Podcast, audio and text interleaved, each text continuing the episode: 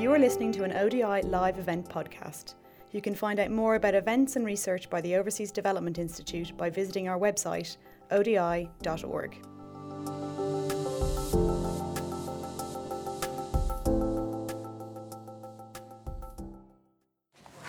Great. Well, um, my name's Wendy Fenton, and I'm the coordinator at the Humanitarian Practice Network here at O D I, and I'd like to welcome you all to today's event and also the online audience. Um, today we're focusing on improving mental health and psychosocial support in humanitarian crises. Um, and as I, I'm sure you all know, humanitarian agencies are increasingly prioritizing the provision of mental health and psychosocial Uh, support for people affected by crises. And, and this is really an important and welcome development, especially given that according to the World Health Organization, um, the prevalence of mild and moderate mental disorders can increase from a baseline of ten percent to an estimated fifteen to twenty percent in humanitarian crises. And at, at the same time, unrest and conflict can exacerbate the challenges in actually delivering high-quality mental health and psychosocial support. For example, in the Central African Republic, uh, instability in the presence of armed groups means that people have to travel much further to try to, to access care, and in many cases they simply can't get that care that they need. Um, in Iraq, about twenty percent of the population will suffer mental health uh, problems at some point in their lives, but only six percent are able to access the support that they need. So uh, today, drawing on articles from the latest edition of the Humanitarian Exchange, and I think you have copies of this on your, on your chairs, um, and their own research and experience, our panelists are going to reflect on the progress made in strengthening the evidence base on effective mental health and psychosocial support approaches in humanitarian contexts, and importantly, also on translating those into good practice on, on the ground. We're also going to discuss some of the challenges faced in both researching and implementing these approaches and interventions, and some strategies for how to address those, those challenges too. And I think another issue that will come up too is the very fruitful partnerships that Are, are being uh, promoted between academic researchers and humanitarian practitioners as well. So I'd now like to introduce our panelists. Um, on my right, starting on my right, is Noor Kik. Noor is a public health professional and currently the policy and advocacy coordinator at the National Mental Health Program in the Ministry of Public Health in Lebanon.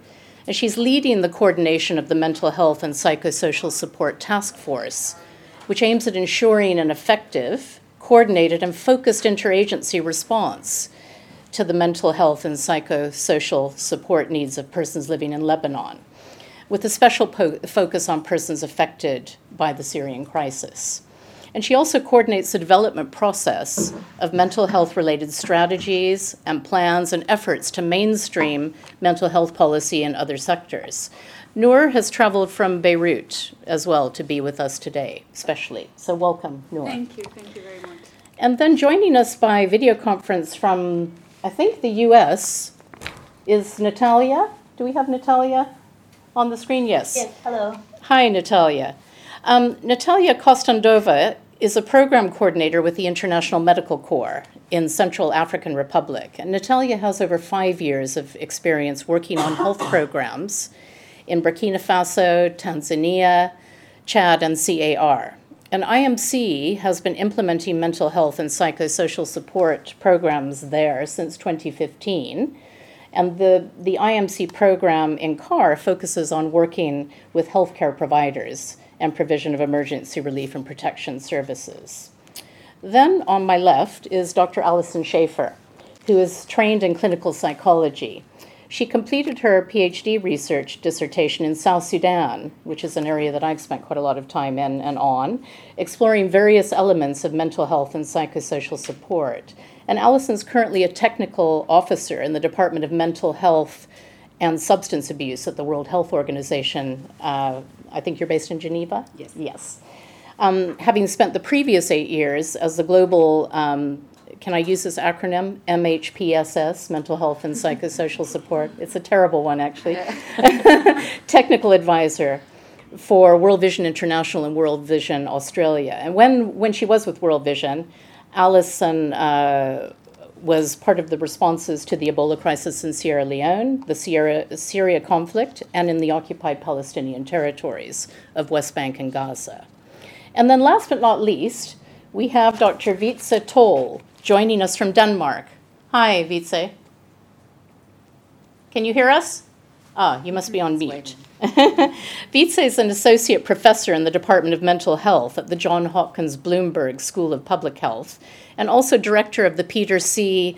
Alderman Program for Global Mental Health at HealthRight International. Wietse's research and practice um, focuses on mental health and psychoso- psychosocial support in humanitarian crises.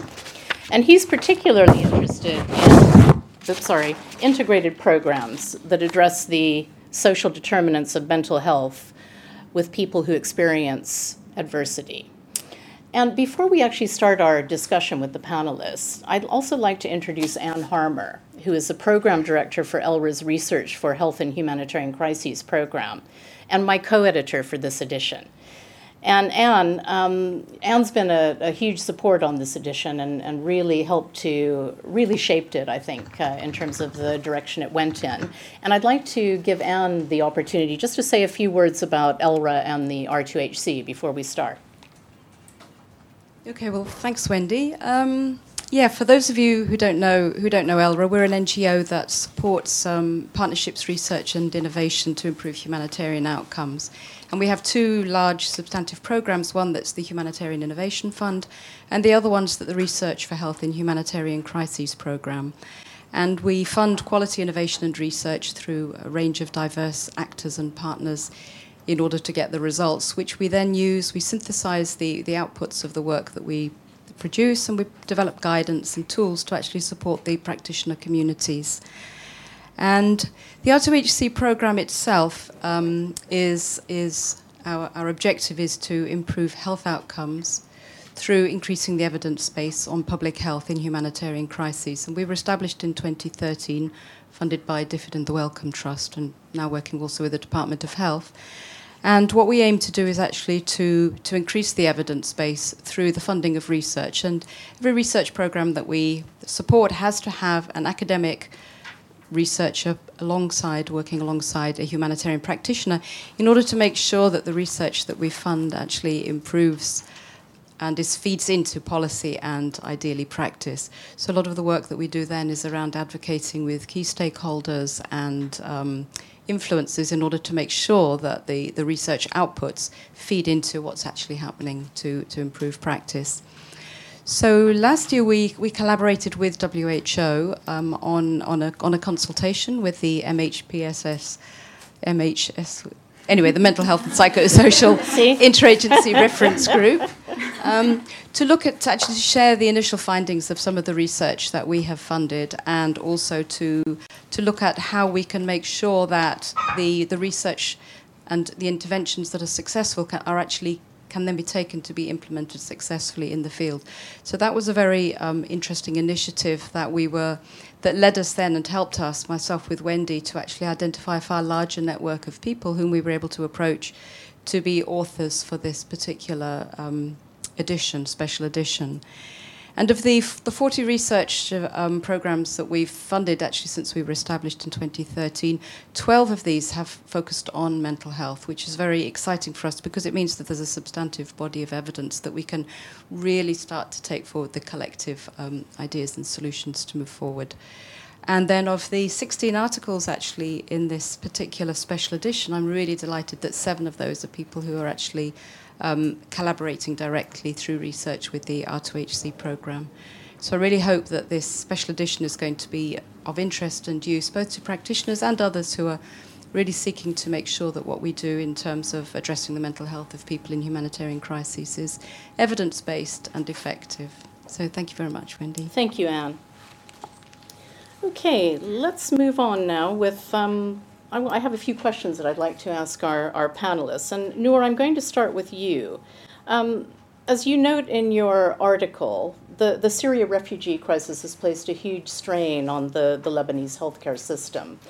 And the gaps in service provision and the lack of coordination between humanitarian actors was highlighted as early as twenty thirteen by your colleague and co-author, Doctor Uh, Rabi El-Shameh. And in his report for U N H C R on mental health and psychosocial services for displaced persons, I mean, since then, how has the Lebanese government tried to address the issues around access to mental health care and coordination between the various actors? Thank you, Wendy, for this question. Indeed, the, the Syrian crisis has placed an enormous strain on the Lebanese health, health system, with the, the population having increased by more than one-third since the onset of the Syrian crisis. This has uh, had repercussions on the economy, employment, and basic needs, including health services, physical and mental health services. And uh, this has also exacerbated, when we talk about mental health care, the limitations of the already weak mental health system in the country, even before the crisis. Because uh, if we look at the system that was in place, we had uh, the, the availability, the accessibility, and the affordability of mental health services was highly limited. We had mainly services that are focused on the specialized hospital-based care, uh, available mo- mostly in the private sector, so affordable to a few. Uh, we had no mental health department in the government, no mental health strategy, and uh, no legislation that could protect persons with mental disorders. And this was this gap of services was highlighted in the report that you're mentioning, Wendy, that was conducted with the onset of the crisis. Uh, and the report, uh, the results of the report actually were a triggering point, uh, because building on that and recognizing that actually emergencies can be an opportunity to build back better, the Ministry of Public Health of Lebanon adopted a long-term vision uh, to respond to these challenges and to build a sustainable mental health system in the country. So what it did actually is that it took key strategic steps to move in that towards this long-term vision. The first thing was that it established a national coordination mechanism for the M H P S S response, Uh, and took on its leadership. It also launched a national mental health program within the Ministry of Public Health to lead the mental health system reform. And in order to guide the reform, to have a roadmap, the program launched uh, in two thousand fifteen the first national strategy for mental health for the country. The strategy covers the period of twenty fifteen to twenty twenty. It has the vision that all persons living in Lebanon will have the opportunity to enjoy the best possible mental health and well-being. And here I would like to stress on the first part of the vision, which is that all persons living in Lebanon will have this opportunity. Because actually the strategy, that's the strategy, it aims to build a system in the country that can cater for the needs of both Lebanese and non-Lebanese living in the country, so as well displaced persons and refugees that have come to Lebanon, through ensuring uh, increased availability and accessibility to mental health services. How do we aim to do so? Through achieving objectives that are set in the strategy in five domains of action. The first is leadership and governance. The second is service organization and scale-up. The third is promotion and prevention. The fifth is information, evidence, and research. And the fifth is dedicated to vulnerable groups in the Lebanese context that need special attention when it comes to mental health. So basically, uh, the, the response uh, that the ministry has undertaken is based on a whole system approach, with the aim of building and anchoring all the building blocks of the system and ensuring that it is accessible to everyone. So since its launching, actually, the program has currently around fifty active projects to implement the strategy uh, in collaboration with different partners, because the program relies on a collaborative model for implementing the strategy. Key features in terms of service development include uh, developing uh, services in line with the W H O pyramid of services, if you're familiar with it, which aims to increase accessibility to affordable, high-quality, evidence-based mental health care. Uh, so we are, in, in line with this, integrating mental health into primary health care, uh, in line with the W H O M H G A P program.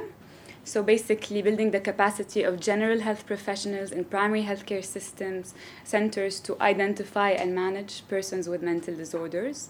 And the next layer for more complex and severe cases that cannot be managed at the primary care level, we are establishing community-based mental health centers that can uh, provide multidisciplinary care clo- close to where people live in the community. And as part of the Ministry's Universal Health Coverage Project, there will be packages of mental health services subsidized at the primary healthcare level in centers that cover areas that serve the most vulnerable populations in the country to increase accessibility to these services. In parallel, there are interventions being done at the level of improving the quality through accreditation standards, guidelines, monitoring mechanisms for human rights, building local capacity in evidence-based uh, psychological interventions such as interpersonal therapy. I'm sure, Allison, you might touch upon this later on. Uh, and as I said, all these services that are being built and provided are accessible to all persons in the country. The fifth domain of action in the strategy is focused on Uh, vulnerable groups, as I mentioned before. And here we identify groups in the Lebanese context that uh, are more prone to develop, uh, that are at a higher risk to develop psychological distress and therefore need particular attention. And here we include displaced persons and refugees. And the objective uh, at that level is to sustain the national coordination mechanism, which I mentioned earlier, the M H P S S task force, and to ensure we have an annual action plan to address emerging gaps and needs identified on the ground. The task force is chaired by the Ministry of Health and co-chaired by W H O and UNICEF. Uh, and as you see, this national coordination mechanism for the humanitarian response is actually anchored within the national policy framework. And the action plan of the task force supports in the implementation of the national mental health strategy and in addressing other specific gaps.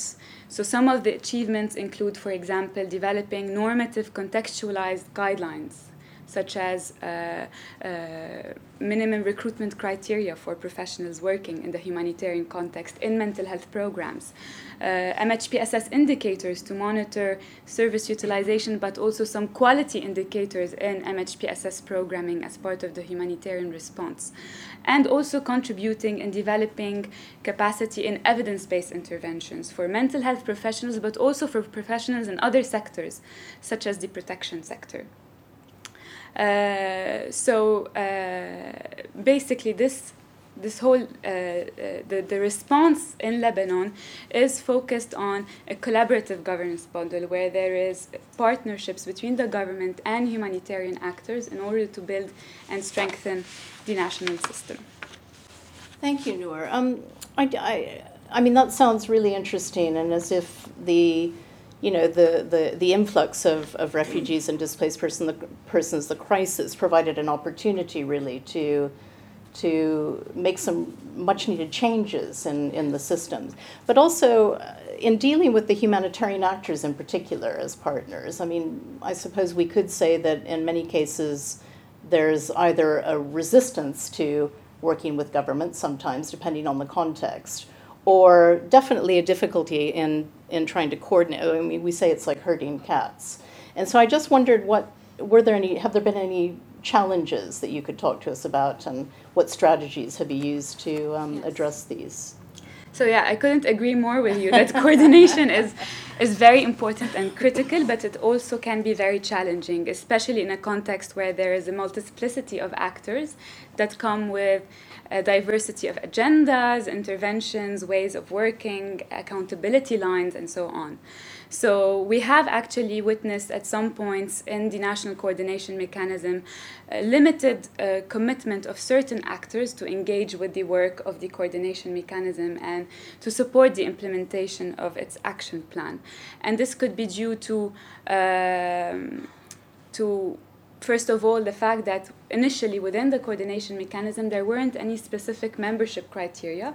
So the, the actors participated but were not did not have specific required commitments to work towards the action plan and support mm, coordination. Mm. But also because of the humanitarian system, which oftentimes indirectly promotes higher accountability upward to donors rather than to communities uh, in certain contexts.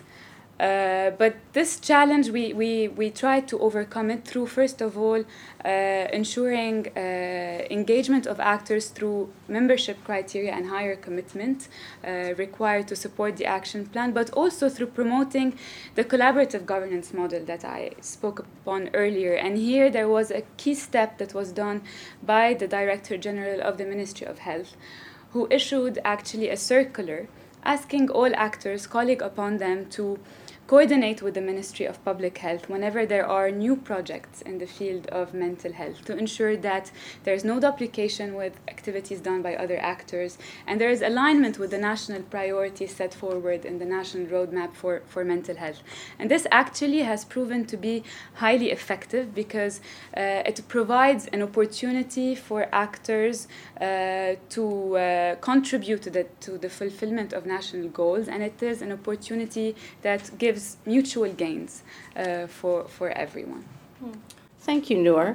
Um, I think we're going to move now to a very different context. We're going to move to the Central African Republic. And uh, Natalia, I, I, I have a question for you.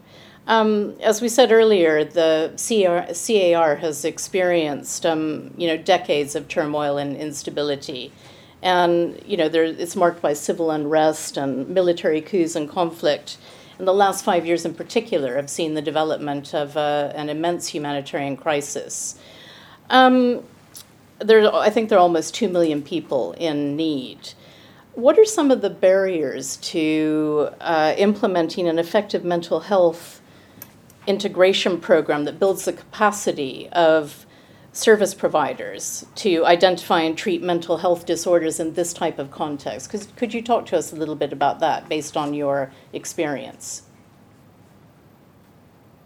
Sure. Thank you very much for the question, Wendy. I don't think we can hear you. Are you muted? Opportunity. Ah. No, I'm not. Okay, yeah, sorry. Just repeat what you just said.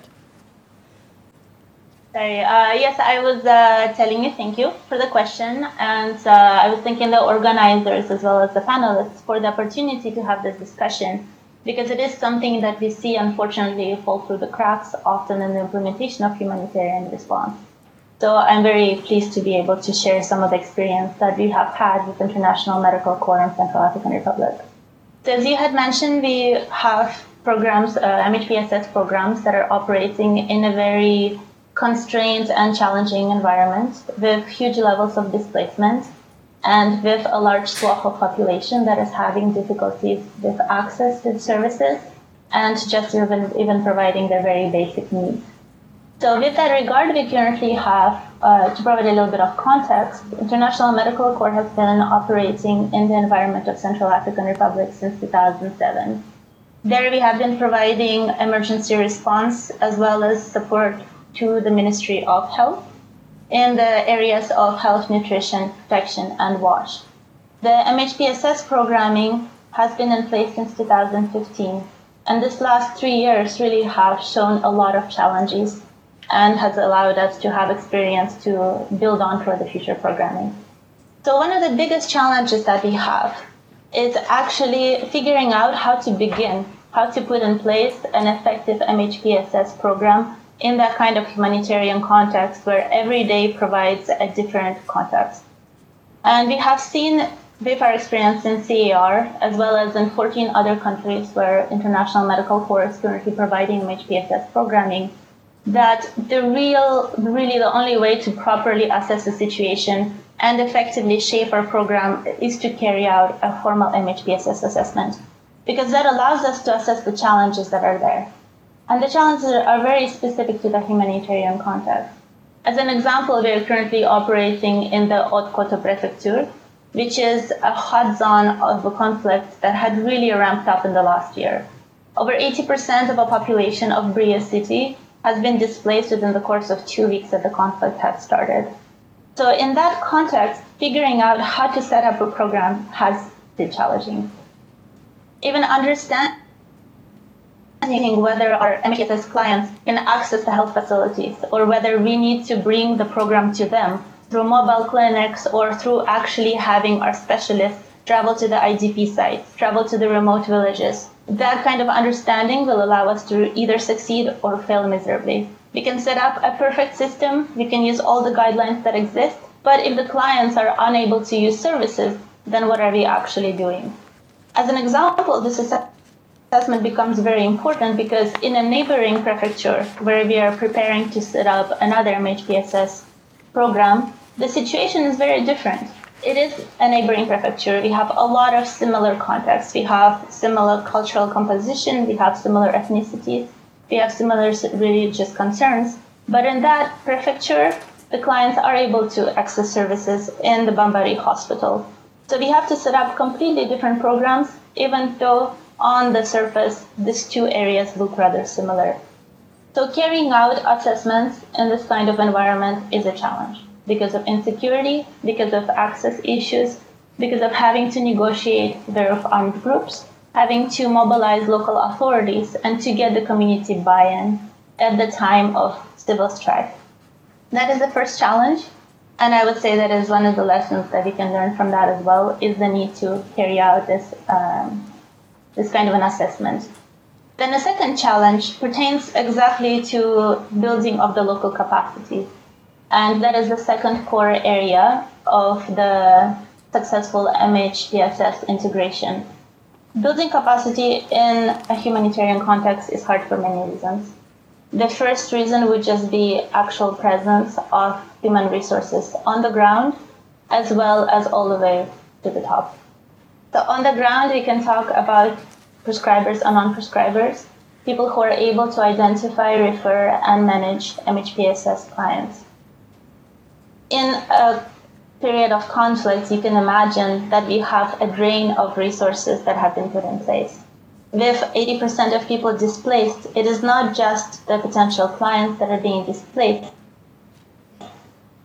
It is also care providers. It is also difficult to bring in additional resources because people don't particularly want to go into this kind of area where there is instability, where there is a huge personal risk. Then it is difficult to actually organize any sort of trainings or any sort of capacity building exercises. As we've seen in Haute-Kotto Prefecture, we tried to set up a training in September of two thousand seventeen, but we were not able to actually put it in place until March of two thousand eighteen, simply because during that time, our participants were unable to come from their villages to the training location because the armed groups were controlling all of the roads. So taking all of those aspects into account and trying to remain flexible within the constraints, regulations, and our agreement has been a challenge. Being able to provide supervision to the trainees has been a very significant barrier as well. And here I'll give a little bit of context. In the way that we have set up the program um, is that after initial training of prescribers, which are our nurses and our doctors, on providing care, on providing case management to the M H P S S clients, we have to be able to provide them with supervision. Within this supervision, our specialist, who is a clinical psychiatrist, uh, first provides consultations himself while the prescribers are shadowing him for a period of one month. Then after one month, we have a little bit of a switch. So now it is the trainees that are providing providing case management to the M H P S S clients under the direct supervision of the clinical specialist. This period has to last for at least two months in order to allow our trainees to receive the proper supervision, to receive the proper support, and for us to identify if there are any additional gaps in the technical knowledge of our trainees. Then after this two-month period of supervision, we have to be able to continue supervision on a somewhat regular basis in order to, pre- uh, to provide continuous support. So as you can see, this is a time-intensive program, and I'm uh, very happy that Noor as well had brought up the fact that you have to have a long-term vision, because M H P S S Programming is not something that you can do within six months, within a year. This is something that has to be long-lasting, which is why we are emphasizing capacity building for local resources. But providing it in a context of instability where we have trained our providers and they had to flee due to insecurity, due to threats, where we have had healthcare providers that have been murdered by the armed groups. And having put that investment into the human resources, seeing them disperse, seeing them go into hiding for periods of time, has been very challenging. Um, as a final challenge in that is also just finding the resources. Finding the resources to invest in the human resources at the ground level, but also making sure that we have technical support in the headquarters. Um, we, we normally do rely on our M H P S S advisor, who is able to provide us guidance, guidelines and uh, guidance on making sure that the program that we are carrying out is consistent with international guidelines and standards. We have to have local coordination with the Ministry of Health. We have to have its resources available and their buy-in as well, because at the end of the day, we are not there to provide parallel programming. We are there to help support the ministry so that after intervention is over, it is able to take over and it is able to provide the services necessary for its own population, making sure that all of our objectives and all of our interventions are aligned with the M O H and are aligned as well with the donor priorities. Thank you. Thank you very much, uh, Natalia. Um, it's, uh, I mean, I think you've really done a good job of outlining the challenges, and I think that all of us would find daunting. And it's clear that in addition to doing the initial assessment, it's really necessary to go in uh, knowing that you're going to have to adapt your program at different points. So being able to be flexible and adaptable within that context is, is absolutely key, while still trying to do the best job that you possibly can. Um, I'm, I'm actually going to move on now to Allison. Um, and Allison, you co-wrote two articles, actually, uh, for the Humanitarian Exchange. And one was focused on a five-year retrospective uh, study of the application of psychological first aid, or P F A, which is a bit easier to say than M H P S S. Uh, yeah, that one. Uh, and the other article was about um, s- potentially scalable psychological interventions. And I wondered if you could first elaborate on the differences between P F A and scalable psychological interventions, and, and what the study of the of P F A applications and the development of psycho, psychological interventions is actually telling us okay. about both approaches. With pleasure. So, in two thousand eleven, World Health Organization, World Vision International, and War Trauma Foundation published a guide called the Psychological First Aid Field Guide. And it was intended to be psychological first aid, or P F A, which is a basic response to a person who's recently experienced a traumatic event or are having a serious distress response to some emotional issue. And P F A could be relevant if you've been in a car accident. It could be relevant if you've just been displaced. It could be relevant if you are in an acute grieving process. It could be anything that affects any one of us in this room. And we've probably all provided each other at some point some kind of psychological first aid. And psychological first aid was always designed to be that first line response to distress. It's intended to keep people safe. It's intended to help restore their sense of dignity and to provide them a sense of support.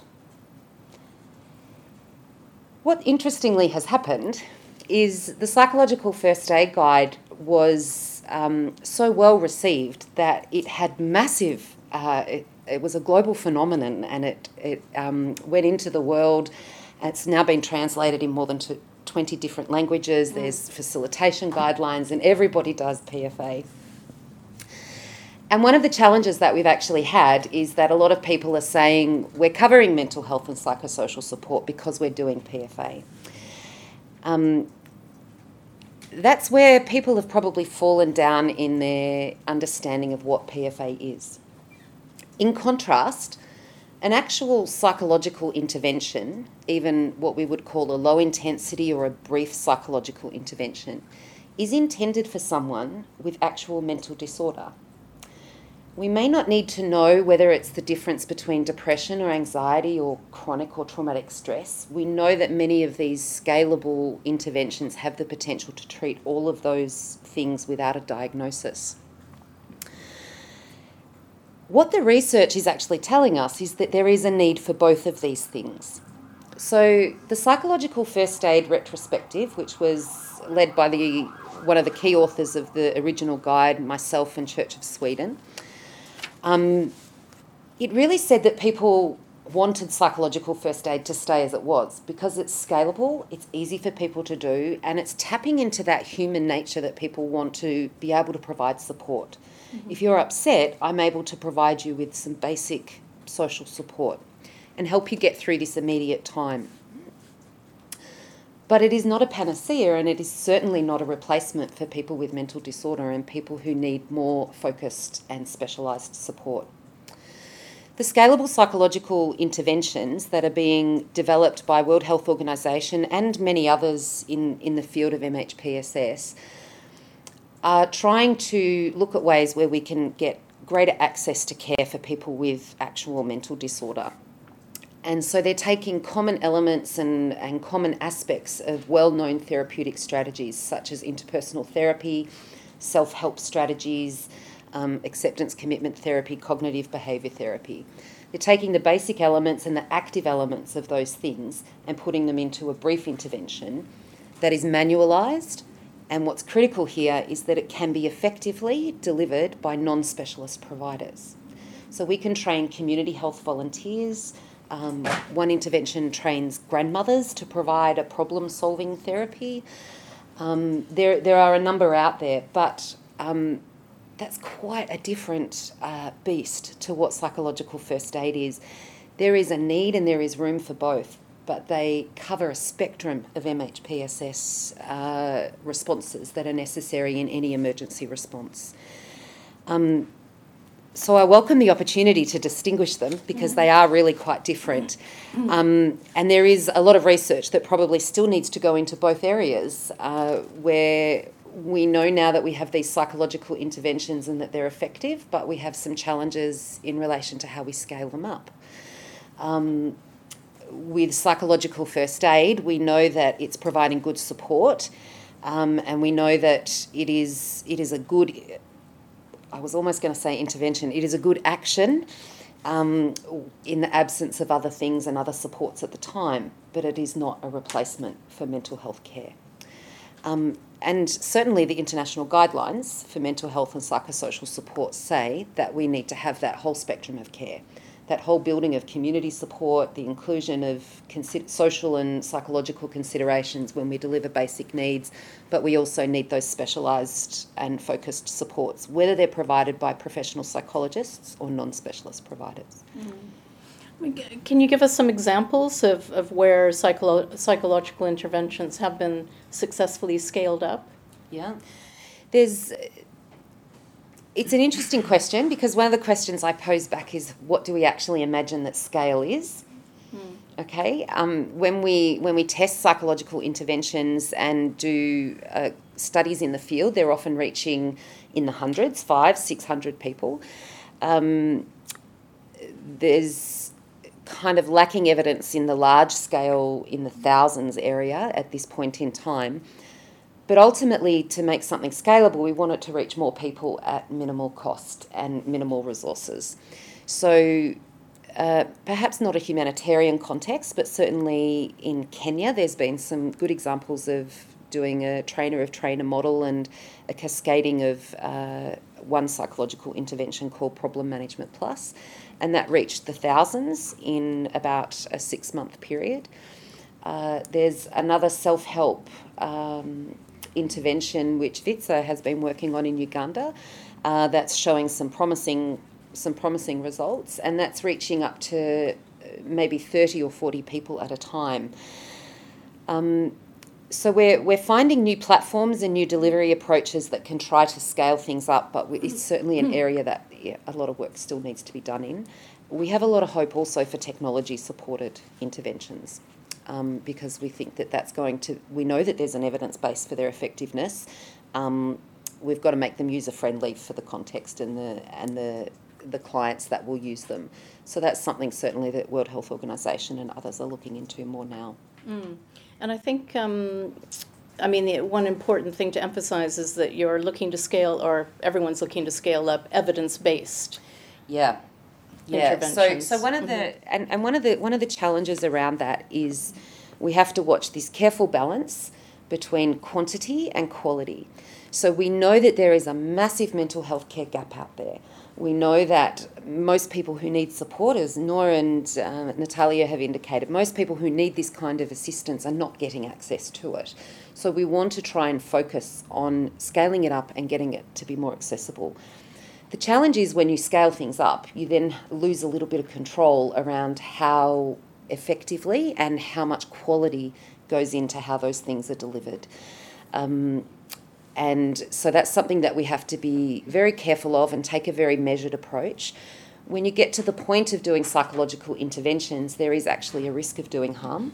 Mm. And uh, and poor quality would not only be a waste of resources, but also a potential risk to uh, to people receiving support. So that's something that we need to find out how we do things to scale, including things like clinical supervision, which is very important in the process of delivering those interventions.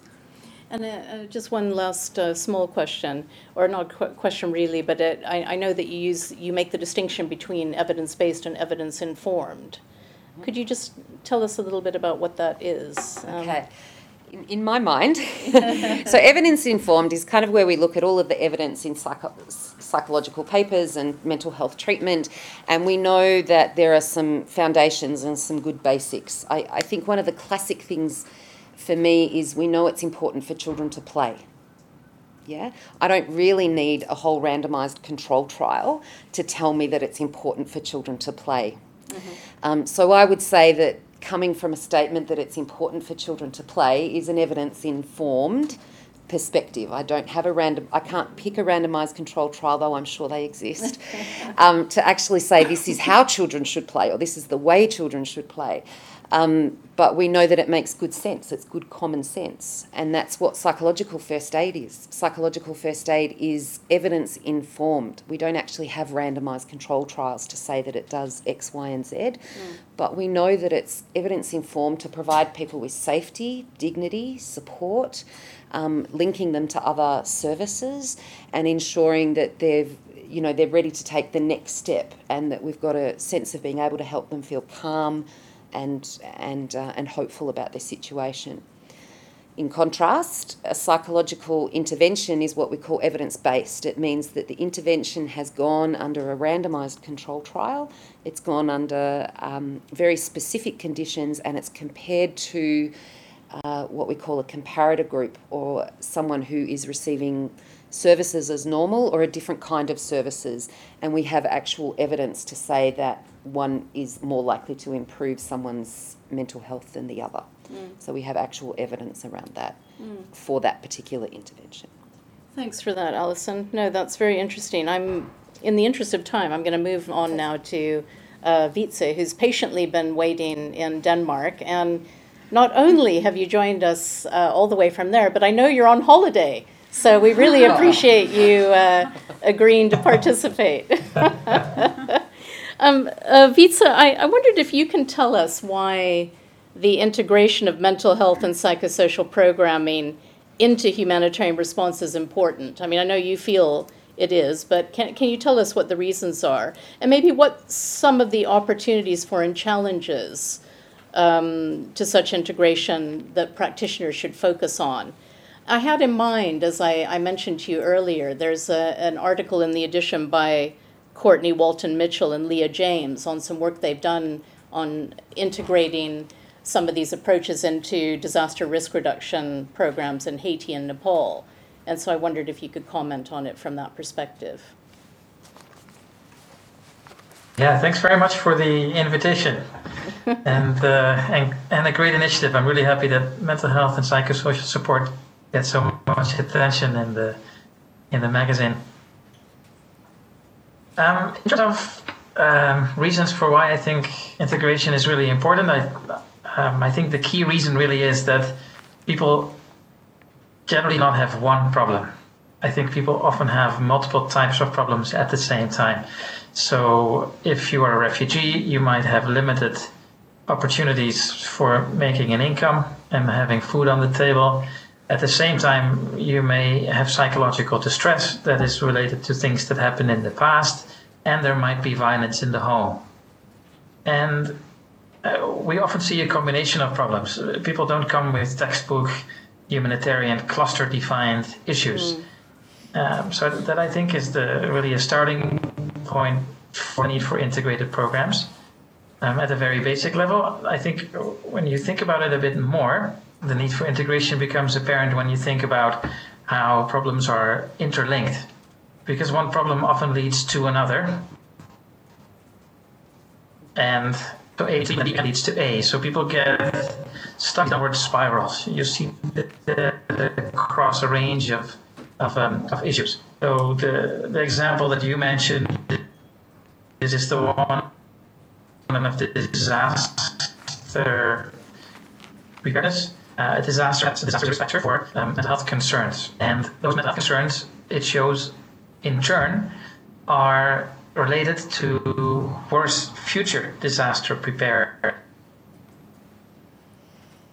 That's the kind of thing that we need to address. Another example is that between intimate partner violence and mental health. Uh, intimate partner violence is the, what was the focus of a, of a project that R two H C funded Uh, in Tanzania with Congolese refugees. Intimate partner violence is the most common form of gender-based violence, also in humanitarian settings. And we know that intimate partner violence, or, or uh, often a husband uh, perpetrating violence on his wife, uh, we know that that is a major risk factor for mental health concerns in the uh, surroundings. And in turn, we know that being a victim of intimate partner violence and developing mental health problems as a result of that violence puts you at risk for further violence. So I, th- I think if we know that those kinds of interactions are happening, uh, to me it almost doesn't make sense that we do have isolated programs. You know, don't don't get me wrong. I, of course, there's going to be a need for for vertical programs within the health sector or within the protection sector that address particular mental health concerns. But what we have seen in practice when it comes to mental health especially is that once you treat people, but you don't address the negative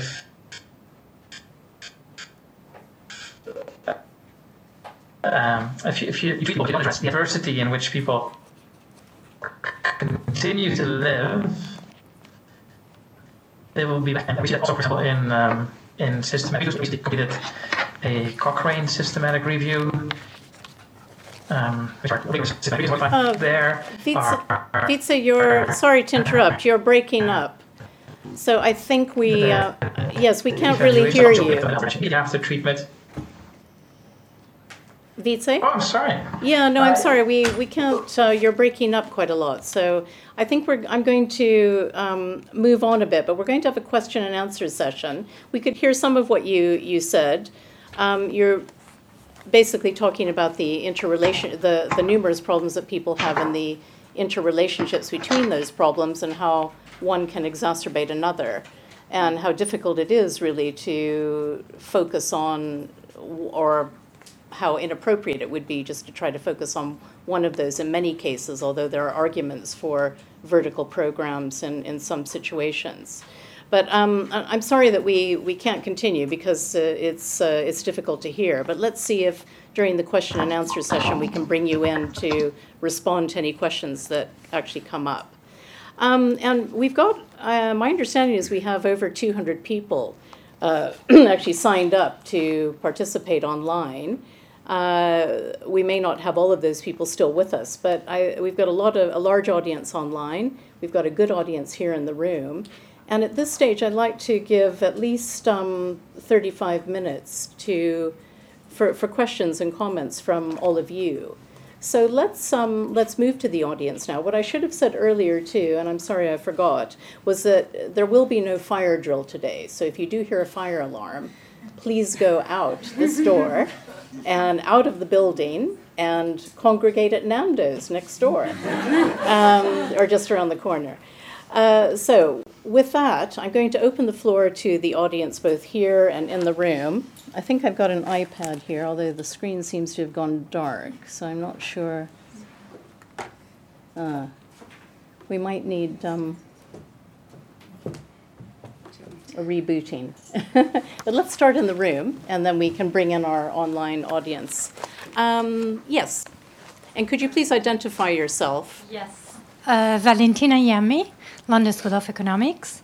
So my question is possibly for Noor. Um, thank you to everybody for the excellent talk. I my question is about coordination. So possibly some topic, I can see you're nodding, so possibly is open to the entire panel. If you have any good lesson or bad lesson of coordination of different stakeholders in humanitarian settings, and how good the coordination can be in the face of leaving the country and transitioning to getting back to the government to be in charge. So the building back better that you were talking about, how this transition is really happening or not, and what difficulties did you encounter? Thank you. I'm Thank going to you. take two or three questions, and then I'll hand back to the panel.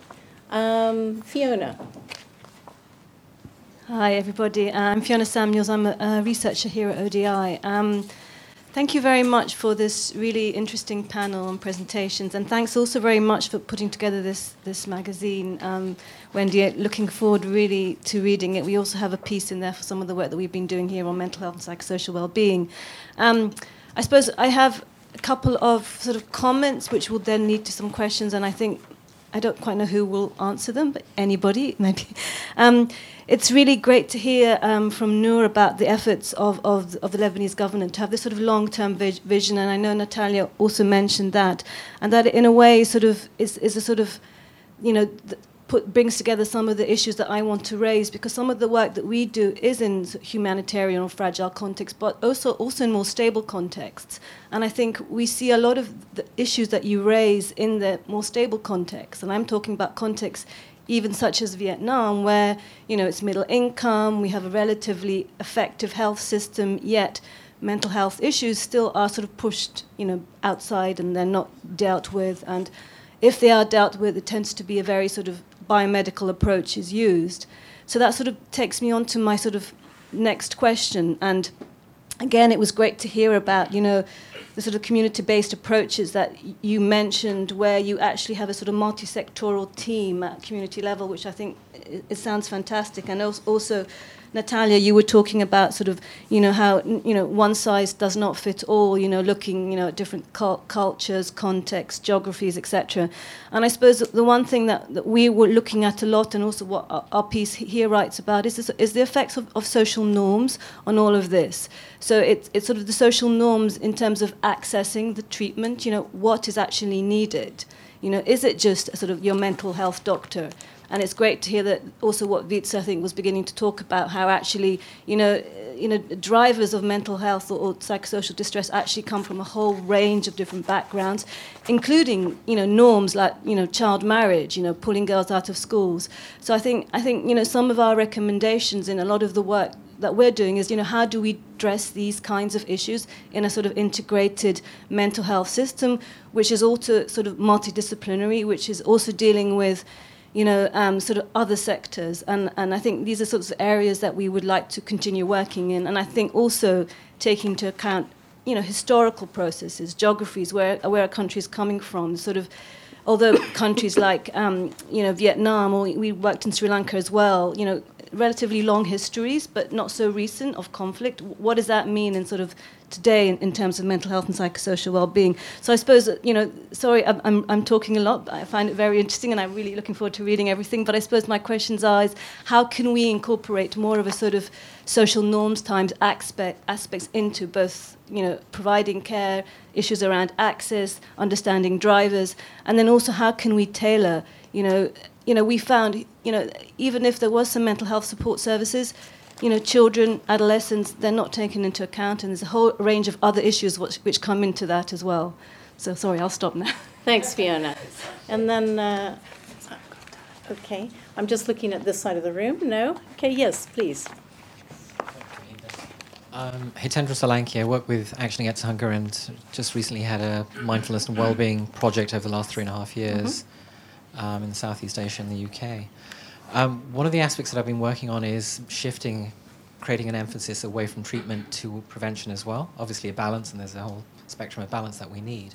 And I know, Noor, you mentioned about promotion and prevention as part of your work. I was just wondering, what are the preventative aspects?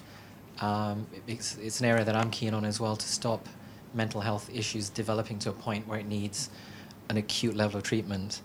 Um, we're using mindfulness as, as an approach over the last uh, sort of three and a half years. Again, we talk about evidence-based, so we're building up an evidence base on that, and the project's continuing. But I'd be very interested to see how the preventative aspect fits into the whole spectrum of uh, looking at mental health within the, the sector. So. Thank you. Let's start with those three. Um, I've got one or two online. I know there's someone else in the room who'd like to ask something, but we'll have another round or two. Noor, would you like to, to start? And you don't have to respond to everything, but uh, maybe I, I think there are some linkages between yes. all three questions, so I'll respond Good. in one uh, go. So for the first question, which was around coordination, so you've asked about good lessons related to coordination, and then about how do we ensure transition from humanitarian and development. So in terms of lessons, I think that we have three key ones that we could share from the Lebanon experience, and that I've touched upon a bit in, in what I've shared before. First of all is the importance of having a national roadmap that can guide the response uh, and uh, coordination of the sector. So for us, having the national strategy Uh, was critical to guide efforts of all actors and to ensure that efforts complement actually into building the national system and tackling the priorities in the country. And what's key in building this roadmap is to ensure that the process that leads to it is participatory and inclusive of all stakeholders and actors, to ensure that there is consensus and then promote more effective implementation later on. A second lesson is uh, the importance of having clear terms of reference and membership criteria for the uh, mechanism of coordination that would promote increased commitment and engagement of actors to work and to support the uh, coordination mechanism in ensuring all of its functions. As a third lesson learned is the importance of having normative guidelines and contextualized documents and standards that could uh, provide the basis of uh, accountab- accountability mechanisms that are quality-led uh, and that can ensure that uh, interventions that are implemented have a minimum level of evidence required uh, and uh, ensure that we reach the outcomes that we would like to reach. In terms of transition from humanitarian to, to development, what is critical uh, is to ensure that uh, actors are guided, follow an approach that's based on systems thinking and system strengthening. Uh, why am I saying that? Because as I mentioned before, emergencies are opportunities to build better system for everyone, as highlighted by the World Health Organization in its Building Back Better report. And also because systems integration is critical to ensure the sustainability of our responses and to address actually the challenge that was mentioned earlier of scaling up. Uh, so, but this entails, in terms of transition, recognizing that humanitarian response strategies are actually uh, have to be uh, integrated within national development strategies, uh, because not doing so would actually hinder sustainable solutions and would push towards a continued reliance on humanitarian assistance, especially in context of protracted crisis. Um, And here what's important actually uh, to, to advocate for, I think, is to, to for example, uh, integrate within the indicators uh, in the humanitarian system that especially donors require some components of system strengthening, so that humanitarian actors within countries can support countries in building ba- back better systems uh, and uh, ensuring sustainable uh, responses on the long term. Uh, and also here, I would like to stress on another key component, which is the importance of uh, building the institutional capacity of governance to take on a leadership role uh, in response strategies, because this is critical in promoting the synergies between humanitarian relief, that's short-term, and long-term development. Uh, and this could be through the form of strengthening institutional building of governments and strengthening their governance role, because uh, governance is key. And this is actually highlighted by the U N General Assembly Resolution forty-six over one eighty-two, which is around coordination of humanitarian emergencies, and which emphasizes the, the leadership role that governments should take on and the support that should be given by humanitarian actors to governments and that. Uh, for the second question, which was around um, how do we integrate, incorporate social norms uh, aspects, and how do we tailor responses to the needs of different groups? Uh, so um, for us, and this is also, I will link it to the answer to the third question, which is what are the preventive aspects? So a key uh, direction that we're adopting through the National Mental Health Strategy is to integrate mental health in other sectors. Uh, so we're currently, for example, developing uh, joint action plans with the Ministries of Education and Social Affairs to ensure integration of evidence-based preventive interventions at the level of schools, uh, such as life skills and social emotional learning, uh, and to integrate also mental health prevention and promotion at the level of social protection programming uh, that address the needs of different groups, such as survivors of S G B V or uh, juveniles and so on. Uh, we're also doing that at the humanitarian level through integrating mental health in the, the strategies of other sectors within the cluster humanitarian system, such as the sector for child protection or sexual and gender-based violence. Um, In terms of prevention uh, as well, we, we are working on uh, developing uh, interventions to raise awareness around mental health, because in Lebanon, as everywhere, there's high stigma around mental health. So we do uh, uh, annual awareness campaigns uh, to raise awareness around that. And we're also working around suicide prevention, particularly to, through building a, a national framework for prevention and monitoring. And we recently launched, in collaboration with our partner, a local N G O, the first national uh, suicide hotline uh, for the pre- prevention of uh, suicide. Thank you very much, Noor. Um, I'm going to turn to Allison now. Yeah. Do you have anything that I, you would like to? I just wanted, yeah, I just wanted to add. Um, we we know from figures at the World Health Organization that dedicated health budgets to mental health is Um, very minimal, somewhere around one percent of an overall health budget. It's very tiny. It varies from place to place. And of that tiny amount that people dedicate to mental health, the vast majority of it is still going to institutional care. So the need for this tertiary level institutional care of psychiatric approaches to mental health is something that we still need to advocate, to say that we need a broader system that comes further into the community. And that's that's important for humanitarian responses, who also have a, a high um, a high reliance on tertiary care still, without that community of community focus, but it is also in developing contexts. I would also suggest it's also in some high-income country contexts as well, uh, because we know even high-income countries don't have enough budget mm. allocated to mental health. Um, I know that's the case in the U K, in Australia, in America. Um, so it is just so much more pronounced in low-resource settings, and it becomes so much more difficult in humanitarian settings, because then you're dealing with uh, health systems that have broken down. Um, so I would I would just say that that, that gap in care, that need for increased budget and that reduction in institutional medical model types of care, we need to continuously have a joint voice to advocate around that. And one of the ways that you can advocate it, as Lebanon has done, is to look at integrating it in a more community-based strategy. So many countries still do not even have a mental health um, strategy. Uh, and many countries do not see mental health or psychosocial support for prevention and promotion and early identification uh, in other areas such as education, protection, violence and so forth. So there are actually other ways outside of health that we can be promoting that as well. Thank you. I, I understand Wietse is on the telephone. Is that right now? Yeah, that's right. I hope you can hear me. Yes, we can hear you now. I'm so sorry that we, we couldn't hear you uh, in the other connection. But Wietse, I, I I wondered if you wanted to come back on any of the... Did you hear the questions that were asked?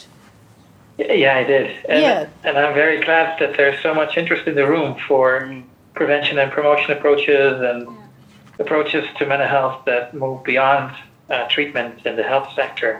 I, I think that's absolutely critical. Um, and I, I think Noor gave some really good examples of how you can achieve that. What we have seen is uh, is a major challenge is that the different stakeholders don't work well together because uh, they get funding from different types of donors uh, in the health and the protection sectors. They build up their own mandates. They build up their own kind of logic and, and rationales. And it's really difficult even within You know, one humanitarian organization to get different sectors to work together well. Mm.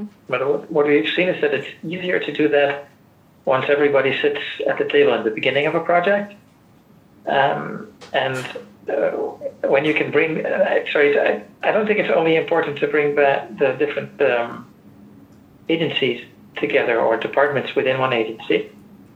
It's also really critical to work close, very closely together with um, the affected population, because for the affected population, when you start talking about problems, often the integrated nature of the problems immediately becomes apparent. Mm. And when you can bring that voice to the table, I think it's much easier to advocate to kind of our fragmented health, you know, humanitarian actors, that it's critical to address multiple problems at the same time. And, and what we often do is we go in uh, with uh, in assessments with with open-ended questions, asking people about their priority problems, but also asking them about the causes of those problems. And that information we can bring to, for example, a women's protection unit in a humanitarian agency, as well as a mental health aid, uh, unit in an agency, and say, hey, look, what people are telling us is that um, domestic violence is the main reason for maternal depression, for example, and it seems that domestic violence is critically linked to alcohol abuse by spouses, and we need to address these problems all at the same time because they're all related. If you only address one, the other will continue. How can we do this? What would be the theory of change behind the program? And so to, to work together through the logic of a project and not to kind of impose that from the outside, if that, that makes sense. Thank you for that. Yes, and I the the article I mentioned earlier that um, by Courtney and Leah, one of the things, one of the approaches that they take in their work, and, and perhaps this is something that you do as well, is the sort of co-creation of the program, working together directly with affected people on some of those elements. Um, Natalia, I wanted to move to you now. I hope you're still with us. Um, and before you uh, respond to those questions, I also just wanted to give you one more, which I have from the online audience, which is directed specifically at you. So I hope that's okay. Um, and this person says, Natalia, it's it's Ashley Michael, uh, sorry, Ashley, it looks like Michelle Namiro. Natalia, thank you so much for sharing about your work in C A R. You mentioned that the clinical uh, Clinical psychology works with the G Ps, and in the first month, the G Ps shadow the clinical psychologists. Can you speak about how you navigate their time shadowing and their time seeing patients in the outpatient clinic? Absolutely. And thank you very much for this question. I would like to clarify that the way that we set up this program is through integration of mental health into primary care services, as well as in other services we provide.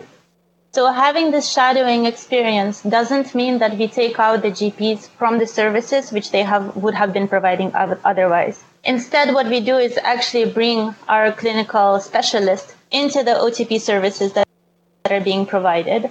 And having him, this is a he in our situation, but having our clinical specialist provide the consultations as a part of the O T P. And so the G Ps that are there, normally they are doctors or nurses, they're still present and able to provide their consultations as they would have. The specialist is present, and together, if one of their patients that they see through the O T P is an, a person who requires M H P S S services, then together in the same space, in the same clinic, they will be providing services. So this is not a parallel structure where we have mental care clinic that at a start, but this is actually services that are provided at the care at the O T P services. So it does not interfere with the G P's other responsibilities, but it builds upon their already the services that they already provide to integrate mental health into the services provided. So there really is not much of the competition.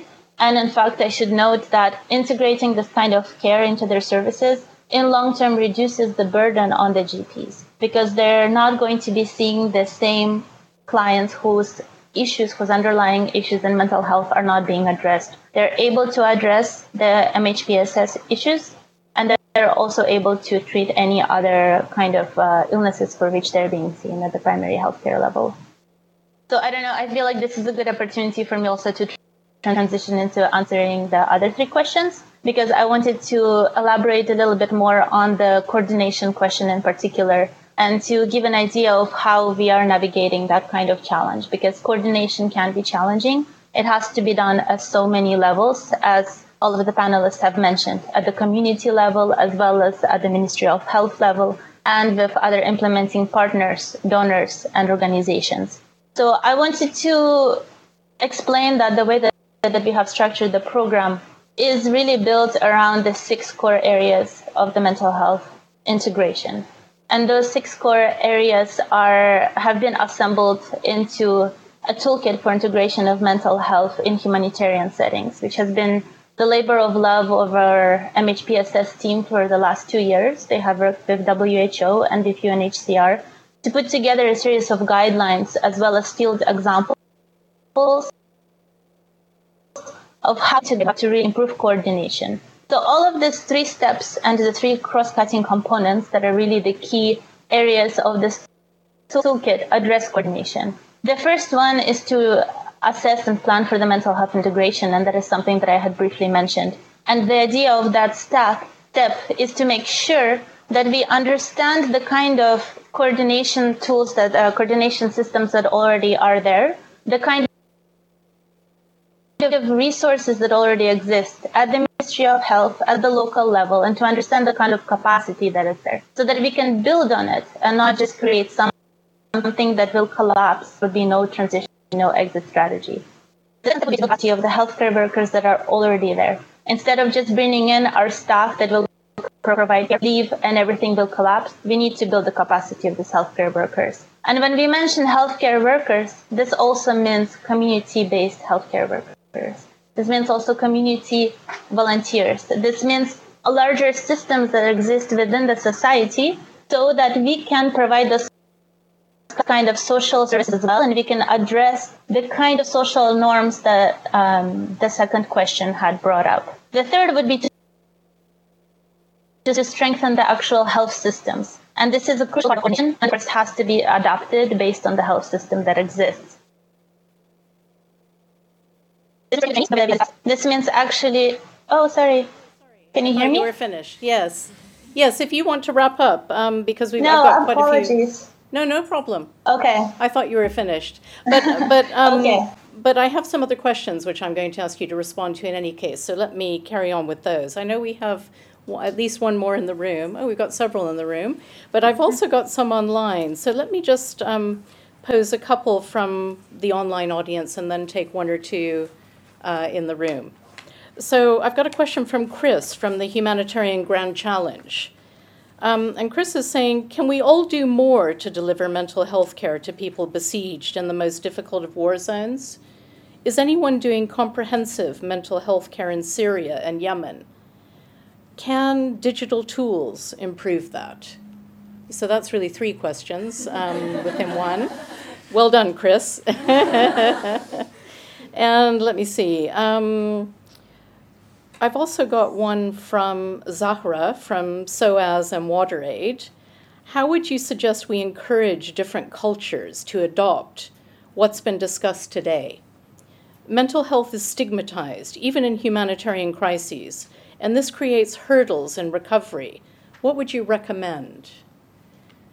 So those are two rather meaty questions now. Um, I'm going to call on some people who haven't asked questions yet, and from this side of the room, because we haven't had any there. Yeah. Matthias, Matthias Havon from Alice H D M and Global Health Alliance Germany. So the German government is currently in the process of drafting or seeking input for the new global health strategy. And one of the questions would be, what would you see as the priorities for the international donor community or the international research community to support mental health and humanitarian crisis? Thank you. One more, and I think it's going to have to be this person here who's had her hand up since we started. Thank you. Um, Lizzie Hobbs from King's College. Um, my questions are also for Noor. Um, there's been quite an extensive survey done by U N Women and ABAD in Lebanon recently that looked at perceptions of masculinity. Um, and they found that there were really high incidences of men identifying with mental health problems, but also they were the least likely to access services. And I just wondered if that was a thing that you also identified in your work. Um, but also, Uh, U N surveys have also shown that seventy-five percent of Syrian refugees in Lebanon are not legally registered. So I wondered whether, as these are probably the most vulnerable, there was any way for them to enter into mental health services if they're outside of the legal system. Thank you. I'm also going to call on Anne for one last, uh, who's just here, uh, Hannah. Thanks, Wendy. Um, I wanted to um, to ask the panel, but particularly those who are perhaps working at the at the field level. Um, a lot of the research that we're funding is actually through kind of controlled designs. We're looking at what um, Alison has called the, the scalable psychological interventions. And many of those are actually targeting either unskilled or lay providers. And the idea behind doing this is in order to actually meet the needs of the largest possible number of people. But I was wondering what the challenges are when you're trying to develop interventions that are being will be then facilitated by unskilled providers, what the challenges are in terms of actually having quality interventions when that is actually rolled out at scale. Because it strikes me as once you've got a controlled study and design, it's it's very easy to keep an eye on what's what's going well. But actually once it becomes scaled up, I know Alison sort of inferred this was a challenge, but I, I'd really be interested to know what kind of um, solutions we can find in terms of the fidelity of the application of interventions. Thank you. Okay, I think we'll have to stop there, and that's probably too many questions for everyone to address in our remaining thirteen minutes. So if you could, um, panelists, think about which ones either have been directed to you or that you really want to answer, and we'll see what we can cover in that period. And don't forget that we have, after this session, for those of you in the room, coffee and tea outside, networking, and you can ask further questions of the panelists there. Right, I'm going to start with Alison, actually, this time. Okay. There's a lot going on here. Um, is there anything that anyone can do in a humanitarian response to provide psychosocial support? That was always the intention of psychological first aid. So the idea is that anyone from a water and sanitation provider to a local volunteer to a doctor to the local barber to someone distributing food, uh, they could be easily and quickly trained and oriented into psychological first aid, and it really is just about some basic do's and don'ts of how to interact with people in distress, so that then we're at least not doing any harm. So is there something everyone can do? I would definitely say yes. Um, very quickly, we are, we're thinking a lot about technological approaches to reach some remote areas. Uh, Yemen and Syria are big on the agenda because the difficulty of getting in and out and getting people in and out. Um, certainly when I was with World Vision last year, we did some substantial psychological intervention training through online training processes. Um, and the results are probably still out on, on, on how successful that's been in relation to quality. Certainly that's the best way to access, but how to actually monitor it, particularly with an unskilled workforce, is is a, is a tricky challenge. But it is something we have to keep we have to keep working on, um, and everybody needs to keep working on it. This is not something that's going to go away. Um, I'd just like to relate to the challenges of unskilled profession, unskilled or non-specialist providers providing psychological interventions.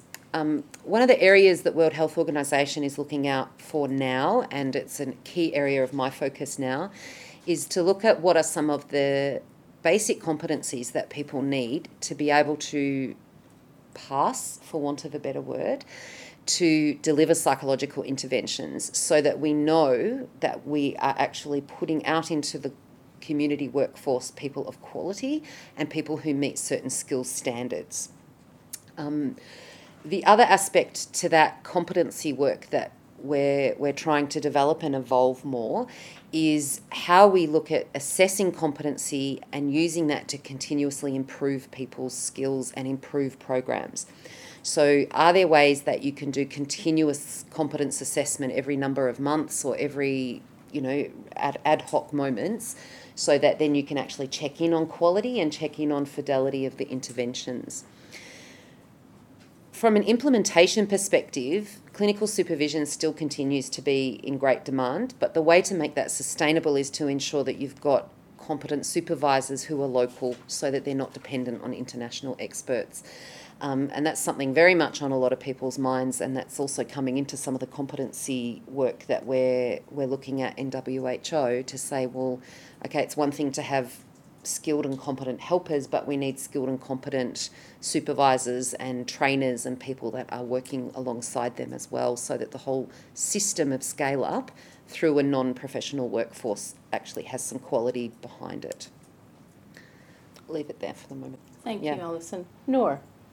Okay, so I'll try to touch upon uh, questions, mm-hmm. and if I don't, please let me know during the, we'll, we'll the break. We'll be a bit brief, yes, because we have uh, very brief. We so, in the other two. So there was a question around how to encourage, how to address stigma uh, around mental health, which is a key challenge. So I mentioned several preventive and promotional interventions that we are implementing, and I would like to add here that there is a very important role for the media Uh, in addressing stigma and raising awareness about mental health. In Lebanon, for example, we're currently finalizing a media toolkit uh, around mental health and substance use and suicide to encourage a responsible portrayal and reporting around that and contribute to increased awareness.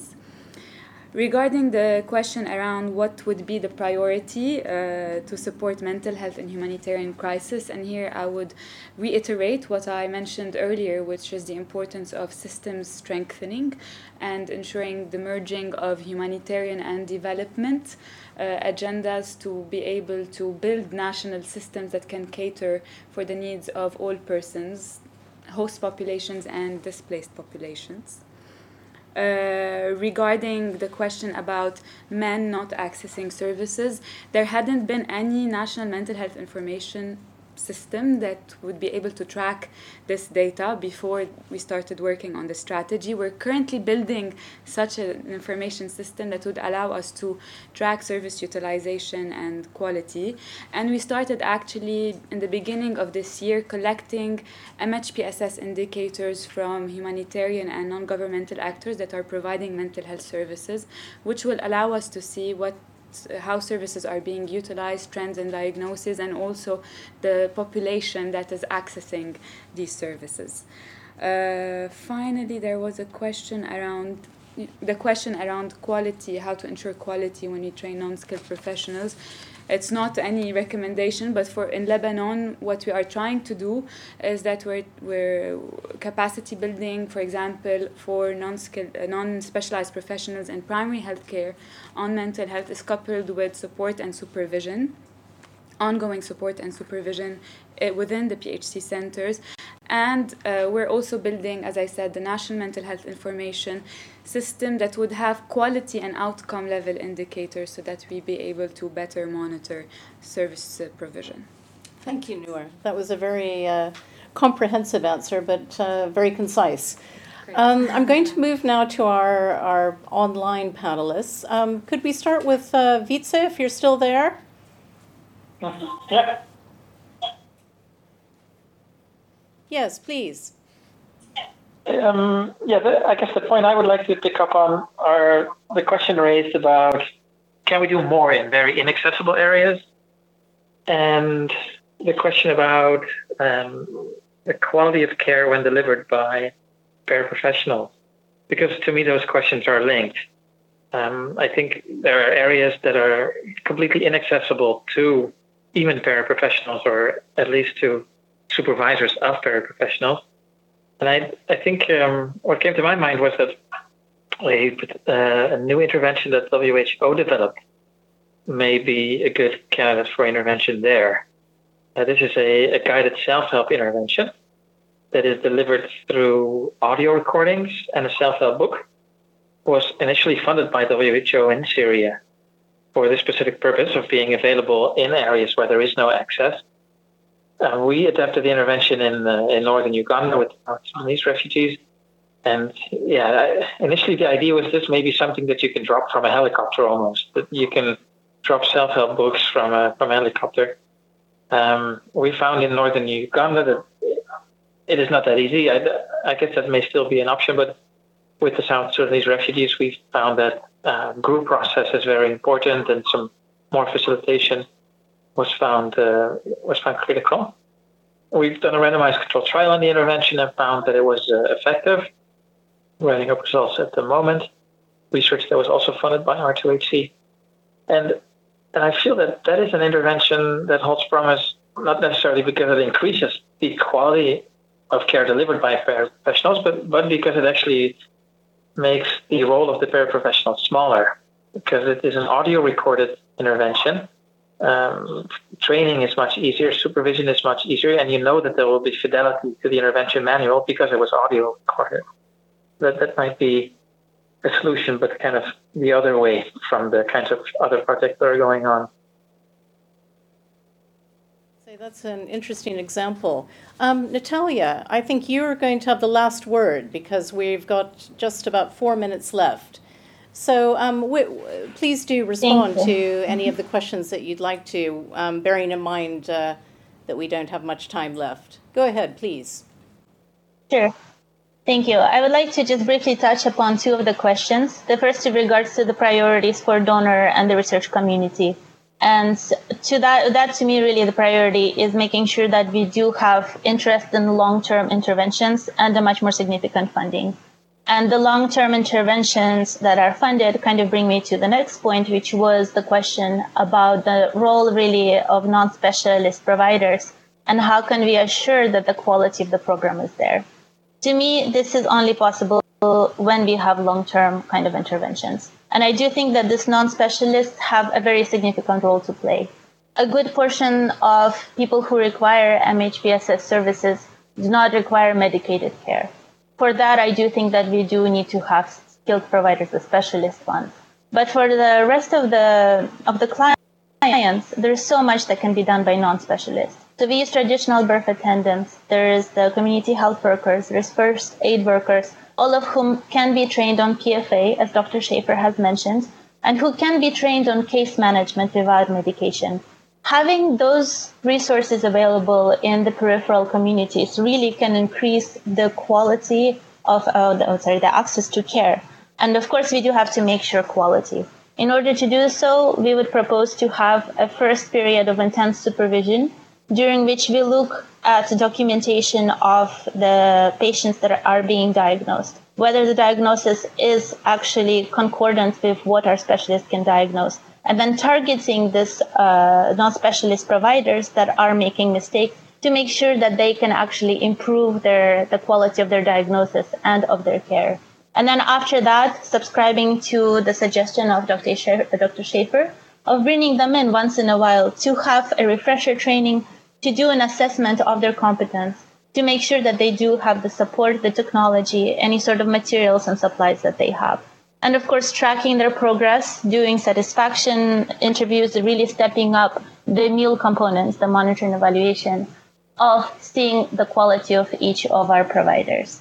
So with that kind of approach in combination with a long-term funding by the donors, I think it is possible to increase the access to the, the, M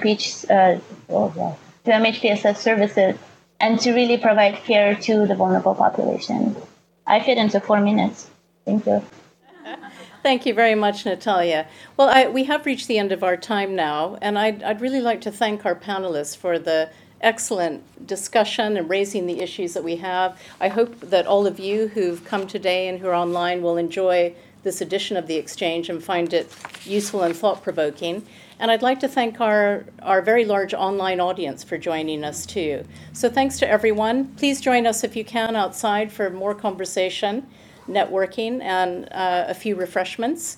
And we look forward to continuing the discussion virtually. Thank you. Thank you for listening. For more O D I live event podcasts, find us on SoundCloud or subscribe to the Overseas Development Institute podcasts via iTunes.